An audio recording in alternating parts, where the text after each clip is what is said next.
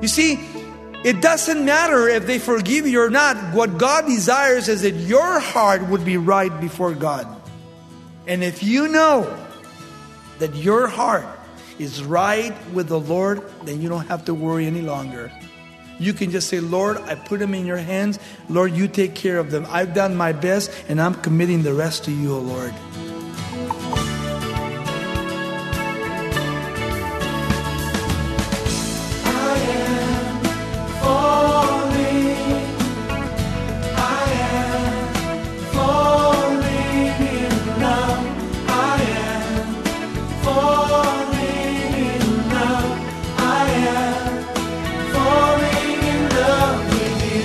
Welcome to Somebody Loves You Radio, the Bible teaching ministry of Raul Ries in Diamond Bar, California.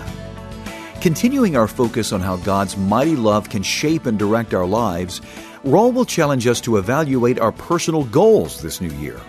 Stay with us for encouragement to consider how you can bless others with mercy and compassion, just as the Lord has richly blessed you. If you have your Bible, join us in Ephesians chapter 5 for the lesson Walking in Love. It's amazing because Paul the Apostle, as he now is writing in this next chapter, in chapter 5, I told you before that the book of Ephesians is an amazing book. It's a very short epistle that Paul wrote in only six chapters, and in the first three chapters of the book of Ephesians, because he is writing to believers. He writes and he tells the Christian, first of all, his position in Christ. That is, once you've come to Jesus Christ and you've accepted him as your personal Lord and Savior, and now you become a Christian, now Paul says, This is what you are in Jesus Christ. And so he speaks of his position, our position in Christ not outside of Christ, but now in Christ Jesus. 42 times he uses that word in the book of Ephesians. And then when you get to chapter 4, 5, 6, the next three chapters, the second half of the book, this is now how you're supposed to behave in Christ Jesus. So he begins to tell them not only that they are to walk worthy of their calling, but tonight, Paul the Apostle is going to be sharing with us how much God loves you and how much God loves me. And so when I began to read the scriptures, I was just totally blown away by the Lord because Paul is so clear and so gentle in the way he begins to share his gospel with each one of us here tonight. Let me begin by reading chapter 5, verses 1 through 7. We'll come back and expound the scriptures. He says, Be you imitators of God, therefore, as dear children or dear loved children and live a life of love just as Christ loved us and gave himself up for us a fragrant offering and sacrifice to God. But among you there must not be even a hint of sexual immorality or any kind of impurity or greed because these are improper for God's holy people. Nor should there be obscenity foolish talking or coarse joking, which are out of place, but rather the giving of thanks. For of this you can be sure, no immoral, impure, or greedy person, such a man as an idolater, has any inheritance in the kingdom of Christ and of God. And then he says this, let no one deceive you with empty words. For because of such things, the wrath of God comes on those who are disobedient, and therefore do not be partakers with them. I use the NIV to read so it's a little bit more clear for you what Paul is trying to begin to share here.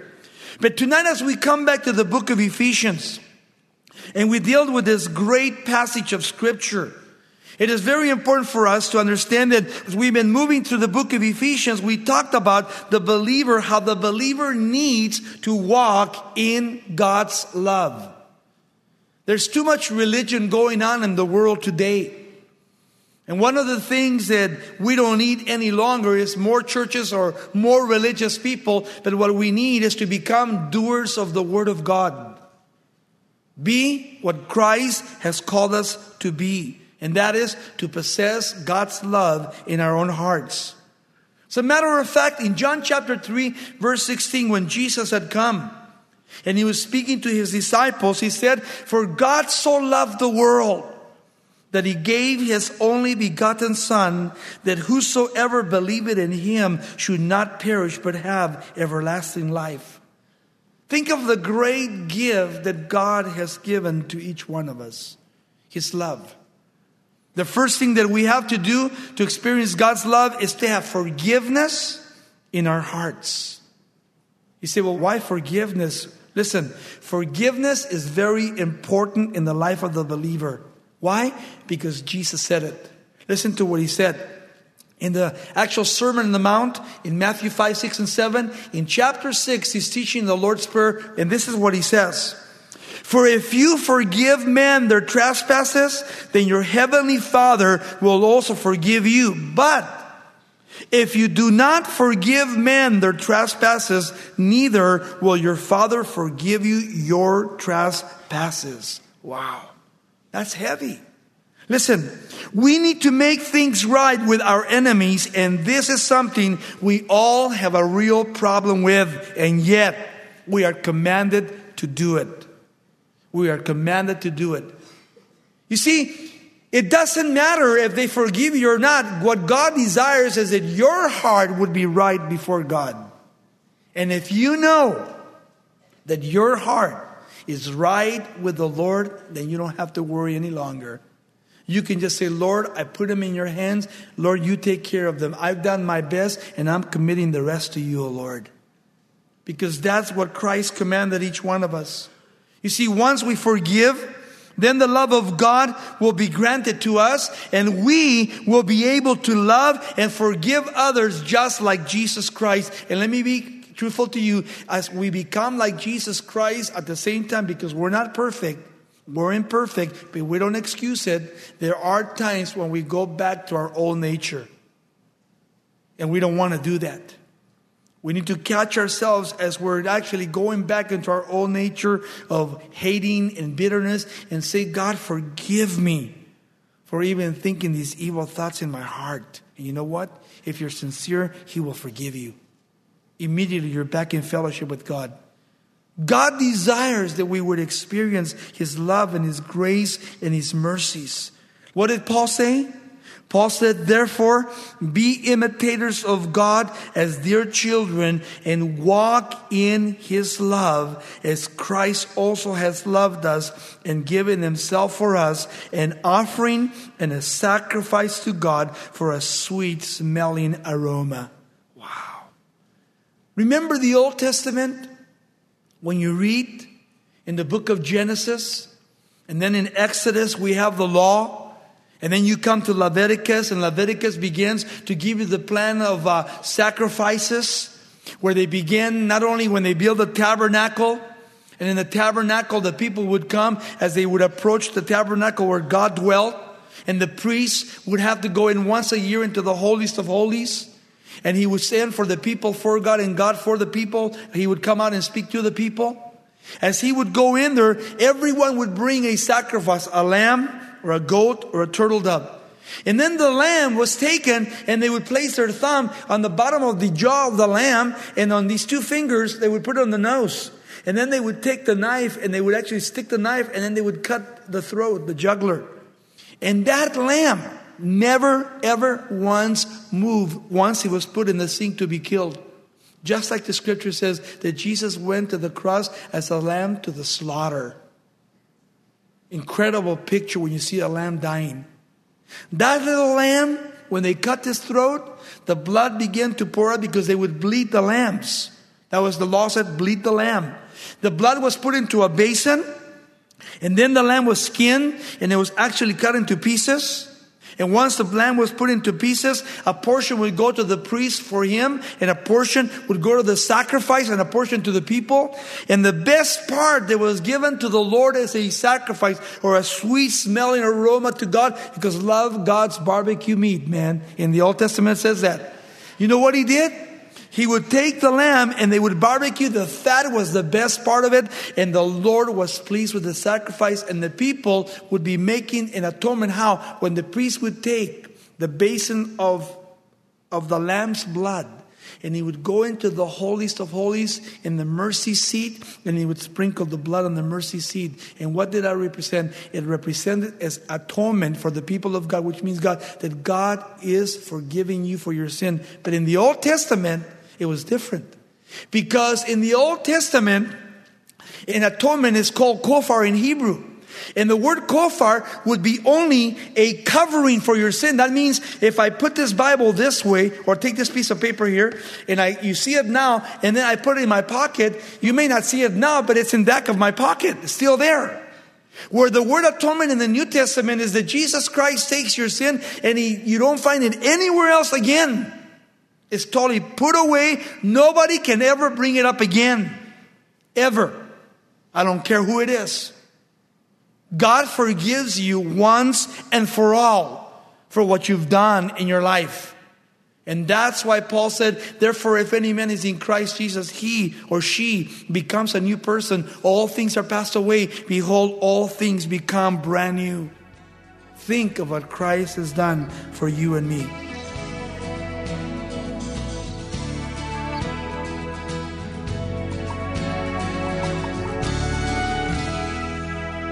This is Somebody Loves You Radio with Raul Ries. Your spiritual growth is our top priority. Visit us anytime at somebodylovesyou.com or call us at 800 634 9165 for Bible based resources. And be sure to join Raul on his YouTube channel Tuesdays at 10 a.m. Pacific. Now back to more with Raul Ries with the lesson Walking in Love. This is the pattern of God's love for you and me. First of all, it is a great love that He has for you and me. Listen to Ephesians 2 4, where it says, But God, who is rich in mercy, because of His great love, where He loved us. It's a great love that He has for you and for me. Secondly, it is this great everlasting love that has brought me to Christ. Jeremiah 31 3 says this. The Lord has appeared of all to me, saying, Yes, I have loved you with an everlasting love. Therefore, with loving kindness, I have drawn you. Wow. God says that to Jeremiah. I have loved you. I have drawn you with this loving kindness. Thirdly, this love is a sacrificial love. Romans 5 8 says this. But God demonstrated his own love towards us in that while we were yet still sinners, what? Christ died for us. Wow. Christ died for you. Christ died for me. How we need this love of Christ in our lives. We need to love as Christ loves. Listen, in Ephesians chapter 5 verse 2, he says, and walk in love as Christ also has loved us and given himself for us an offering and a sacrifice to God for a sweet smelling aroma. Remember I told you the Old Testament? The meat sacrifices were what? Sweet aroma to the Lord, barbecue meat. Now he says this, that his love is like a sweet smelling aroma the sacrifice of God's Son for you and me because He loves us. That is a sign of true love. A sign of true love. Listen, Matthew 22, 37, Jesus said unto him, You shall love the Lord your God with all your heart, with all your soul, and all your mind. Secondly, it is a sign of true faith. True faith. John 8, 42 says this. Again, listen. Jesus said unto them, If God were your father, you would love me. For I proceeded forth and come from God, nor have I come of myself, but he sent me as he was speaking to the Pharisees. He says, You don't accept me because you don't have God. But if you would have God, you would have received me. Why? Because my Father sent me to you. That's why Jesus Christ came to give his life for you and me. And that's why he writes in verse 3 through verses 7 how we have taken the true love of God and we need to be careful not to pervert the love of God for the love of the world. Watch what he says. Verse 3 and 4 of Ephesians chapter 5. But fornicators and uncleanness or covetous, let it not even name among you as is fitting to Christians. Neither filthiness, nor foolish talking, nor coarse jesting, which are not fitting, but rather giving of thanks. You see, the apostle here now thinks of the love of the world. How people confuse. Remember, I told you there are four words in Greek for love agape, storchio, phileo, and then you have eros. Eros love is the physical love that everyone possesses. That is the physical love of attraction. When people say, uh, guys come up to girls, say, hey man, I love you. It's that physical love that has no meaning, it's not self sacrifice. It's a love that is always taking. Greedy love. That's the love of the world. And then you have the phileo where you love someone so much, emotional love, where you love at one moment and then the next moment you hate that person. And those two loves are used. But then the third love is the most important love, and that is agape. And agape is the same love where I use for God so loved the world, for God so agape the world that he gave his only begotten son. What kind of love is that? That is a not selfish love. It is a love of sacrifice. A love that never ever retaliates, never, never, never becomes unforgiving, always forgives, always forgets, always is patient. 1 Corinthians 13, 4 through 8. That kind of love is the love that Jesus Christ wants you and myself to possess. But see, the world confuses it. Why? And then the fourth word is storchio, which is the family love. I love my wife, I love my children. You see, four loves. But the most important is agape. But what Paul is saying here is that even though we have the agape love of God, it can be very possible for us as believers in our whole life to come back now that we're believers and to be careful that we don't get caught up in the sins of the past. And the sins of the past that he uses here is the perversion of sexual sins. That's what he talks about here. And he's saying if you're a Christian, then you no longer should be living this way. No longer living this way. Your life should be a complete different life now. And so he begins to speak of the certain sins that can not only hurt you and grieve the Holy Spirit of God. But eventually, if you don't repent as a Christian, you can lose what? The kingdom of God. You can be thrust out of the kingdom of God, he says. Because Christians are not to be practicing sin like that any longer. Of course, we're human. We're going to be tempted. We're going to fall sometimes. But we don't make a practice or excuses for continuing sin. And so, Paul here is talking about staying pure in the kingdom of God.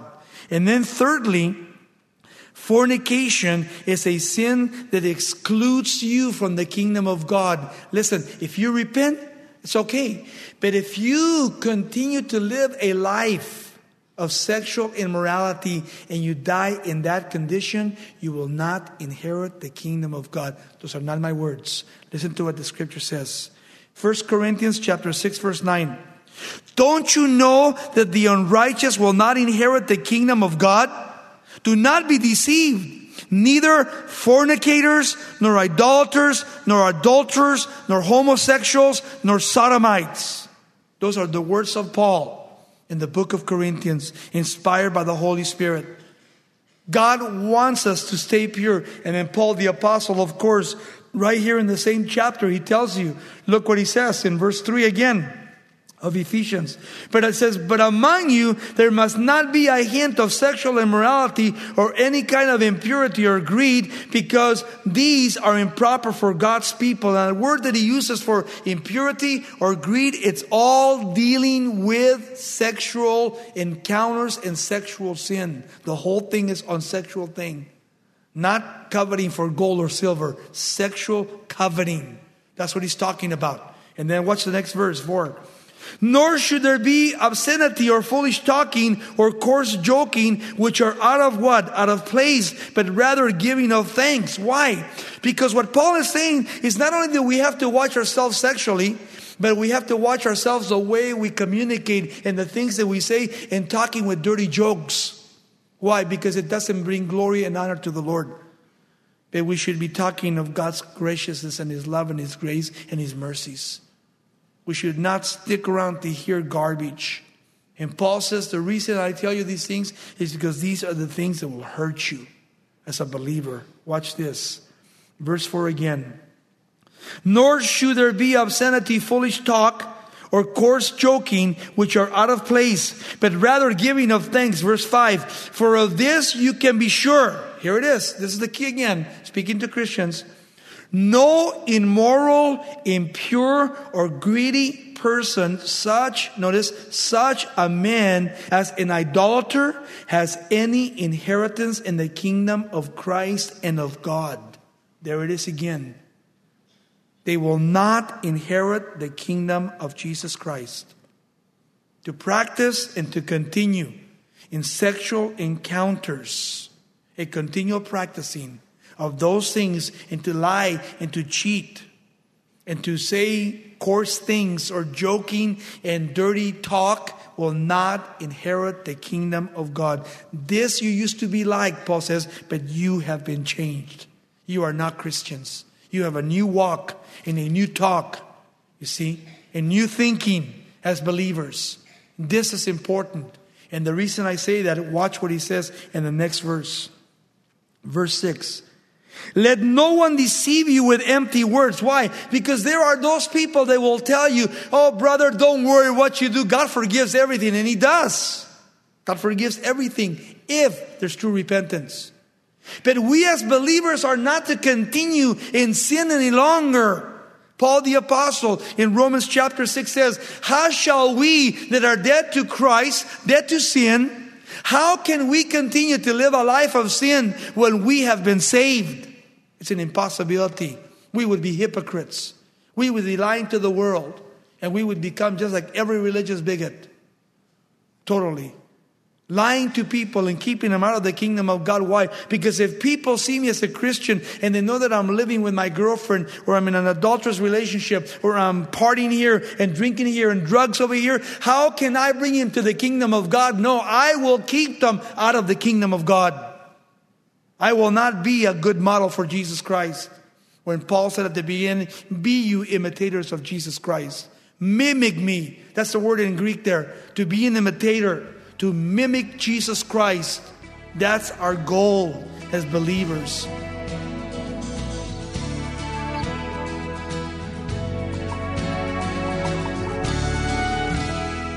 As you establish your priorities for this new year, we hope that today's teaching has been helpful as you sense your role in guiding others to the Lord Jesus. You're listening to Somebody Loves You Radio with Raul Ries. To further encourage you in blessing those around you, we'd like to offer you all 25 messages of this love series on a convenient MP3 flash drive. As you explore the Bible's insights into the Lord's life-changing compassion, you'll see what a healing force you can be as His representative to a hurting world. Get in touch with us to purchase Raul's Love series on MP3. Visit us online at somebodylovesyou.com or call 800-634-9165 and we'll send you a thumb drive of all 25 messages for just $25. That's $1 per lesson. Our number again is 800-634-9165. You can also order by writing us at Somebody Loves You Radio, P.O. Box 4440, Diamond Bar, California 91765. We hope you'll take advantage of all of our free resources. The Somebody Loves You app provides quick access to a variety of faith building tools, including digital Bible studies and an easy scripture reading plan. You'll also find a convenient link to our online resource store as well. Raul's daily devotional emails can help you get your days off to a great start, and it's easy to sign up. Just go to somebodylovesyou.com. Your tax deductible donations help keep us on the air. Thanks so much for your generous partnership. And thanks for making us a part of your day. Next time, we'll continue exploring God's Word for truths that will help us love and serve the Lord even more. Here's Raul now once again with a closing thought from today's lesson. And so I pray tonight not to believe the lie, but to believe the truth. Look what else he says. Let no one deceive you with empty words, for because of such things, God's wrath comes on those who are disobedient. Therefore, do not be partakers with them. God says, separate yourself. Remember in 2 Corinthians chapter 6, 14, be you not unequally yoked together, for what fellowship has light with darkness? Be not deceived. We need to separate. We need to look for people that are right on with God, people that love God. Why? Because they can help me. They're not going to tear me down, they're not going to bring me down. But they're going to keep me focused on the cross of Jesus Christ and remind me of what Jesus Christ has done for you and what He's done for me.